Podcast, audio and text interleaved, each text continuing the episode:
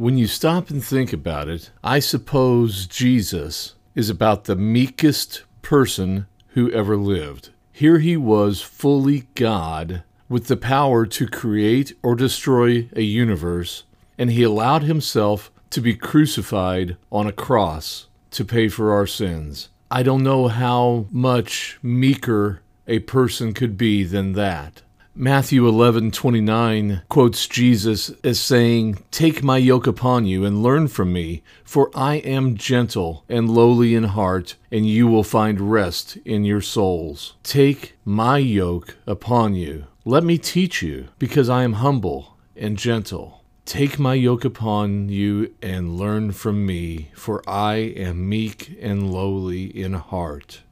Today on Christian Holiness Sunday, we take a look at a classic message from Phineas Bresee, one of the founders of the Nazarene Church. And that message is about meekness. Stay tuned.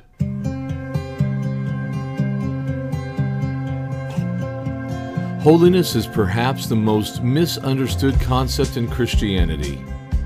Anyone who has striven to follow the life of Christ will tell you that it is impossible. No one can match His love, no one can match His grace, and no one can match the compassion of Christ. For no one but Jesus is perfect and holy. Once the believer is filled with and empowered by the Holy Spirit, though, he or she is filled to the brim with the love of Christ and desires nothing more than to please God and follow in the footsteps of Jesus. The love of sin is then gone, and in its place is a love and compassion for others. That is Christian holiness. And this is Christian Holiness Daily. The word meek. We are to find the term by its application to character. We find there is no one thing so exalted and so insisted upon or so held up as the crowning glory of Christian life as meekness. Perhaps it is because it is not simply one thing, but a blending of many things. Jesus Christ applies it to himself as making up much of his character. Take my yoke upon you and learn of me, for I am meek and lonely in heart, he says.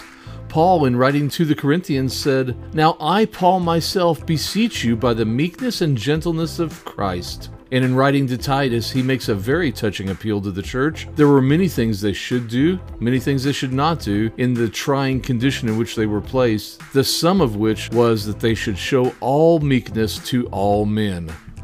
One of the elements of meekness is humility.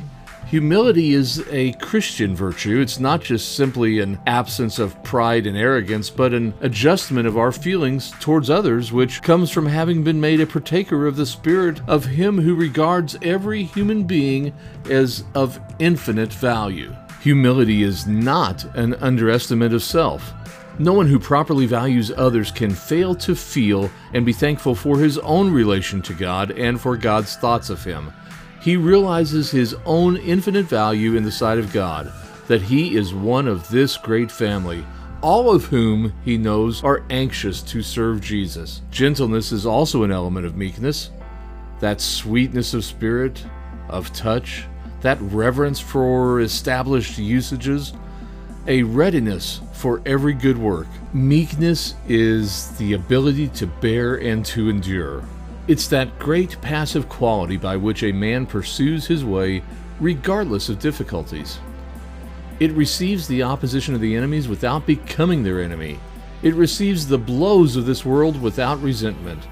Now, that does not mean that a meek person is never to contend against the wrong, nor that he is never to resist personal violence. It means that back of all is faith in God and love of all men. Blessed are the meek, for they shall inherit the earth. The word earth here means land, and it's a reference to the promised land.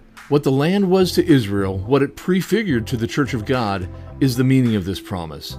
The histories of the Old Testament are full of spiritual lessons for the new. In all of them, there is a meaning far deeper than what appears on the surface. God has intended that it should be so. He has intended that these histories should be types of human life, and through them, He should be able to pour the light of His love. Have you ever looked with earnest longing into the Word of God to see if there was a better way? Have you heard the clear statement of God's Word in reference to being made holy and even commanded to be holy? Have you heard this? For if the blood of bulls and goats and the ashes of the heifer sprinkling the unclean sanctifies to the appearing of the flesh, how much more should the blood of Christ, who through the eternal Spirit offered himself without spot to God, purge your conscience from dead works to serve the living God? Have you ever heard that?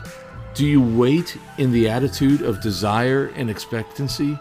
Can you say with Charles Wesley, Lord, I believe a rest remains to all thy people known, a rest where pure enjoyment reigns, and thou are loved alone. Does the hope looking up in you as you wait sing out with these words? O glorious hope of perfect love! It lifts me up to things above. It bears on eagle's wings. It gives my ravished soul a taste and makes me for some moments feast with Jesus, priests, and kings. Do you have that hope?